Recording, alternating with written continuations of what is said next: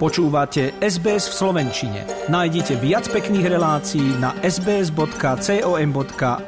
lomeno slovak. Vláda sa dohodla na termíne predčasných volieb. Tie sa na Slovensku budú konať už 30. septembra. Za tento termín hlasovalo 92 poslancov. Proti návrhu jesenného termínu predčasných volieb hlasovalo 54 poslancov a hlasovania sa zdržali dvaja. Problém s týmto jesenným termínom mala hlavne opozícia. Kým skupina poslancov okolo Petra Pellegriniho za hlas SD navrhovala 24. jún, Smer SD chcel voľby ešte skôr a to 27. mája. Ani jeden z týchto termínov však neprešiel. Samozprávy sa obávajú dôsledkov novely školského zákona. Tá má priniesť aj právny nárok na umiestnenie troj a štvoročných detí do predškolských zariadení. Združenie miest a obci Slovenska tvrdí, že zmena legislatívy prinesie samozprávam existenčné problémy. Samozprávy by podľa novely a podľa plánu obnovy mali rozšíriť kapacity predškolských zariadení o vyše 12 tisíc miest. Najmä v menších obciach však už teraz hrozí, že bez finančnej pomoci neudržia ani prevádzku súčasných predškolských a školských zariadení. ZMOS považuje novelu školského zákona za zle pripravenú aj vzhľadom na to, že sa pripomienkovalo v asi 600 pripomienkach, ktoré k nej prišli. Dočasne poverený minister školstva Jan Horecký chce reformné kroky zreálniť, ale aj splniť milníky plánu obnovy v školstve.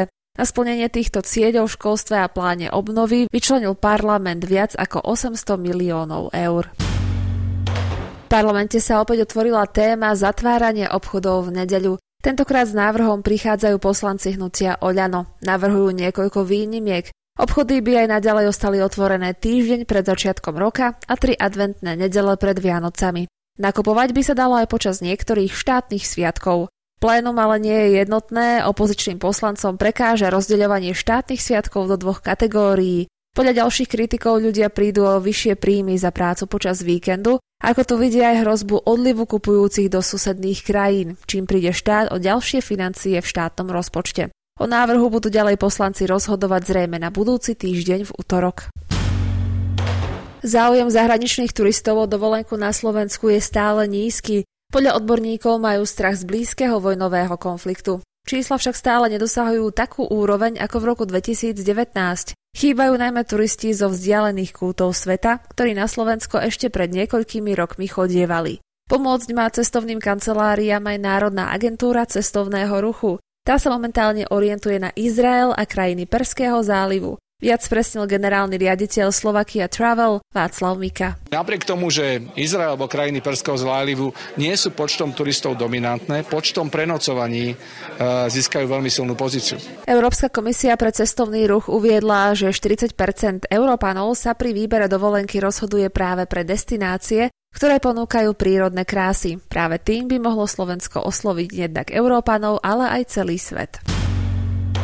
6. februára sa vo Francúzsku začínajú majstrovstvá sveta v alpskom lyžovaní. Slovensko bude na šampionáte vkladať svoje najväčšie nádeje do Petry Vlhovej. Pár dní pred začatím šampionátu ale neprichádzajú dobré správy. Zverenka Maura Piniho mala vstúpiť do boja o prvé medaily hneď v úvodný deň podujatia. Na štarte alpskej kombinácie sa ale napokon hviezda Slovenska nepostaví a to kvôli zdravotným obmedzeniam a komplikáciách, ktoré v posledných týždňoch zažívala.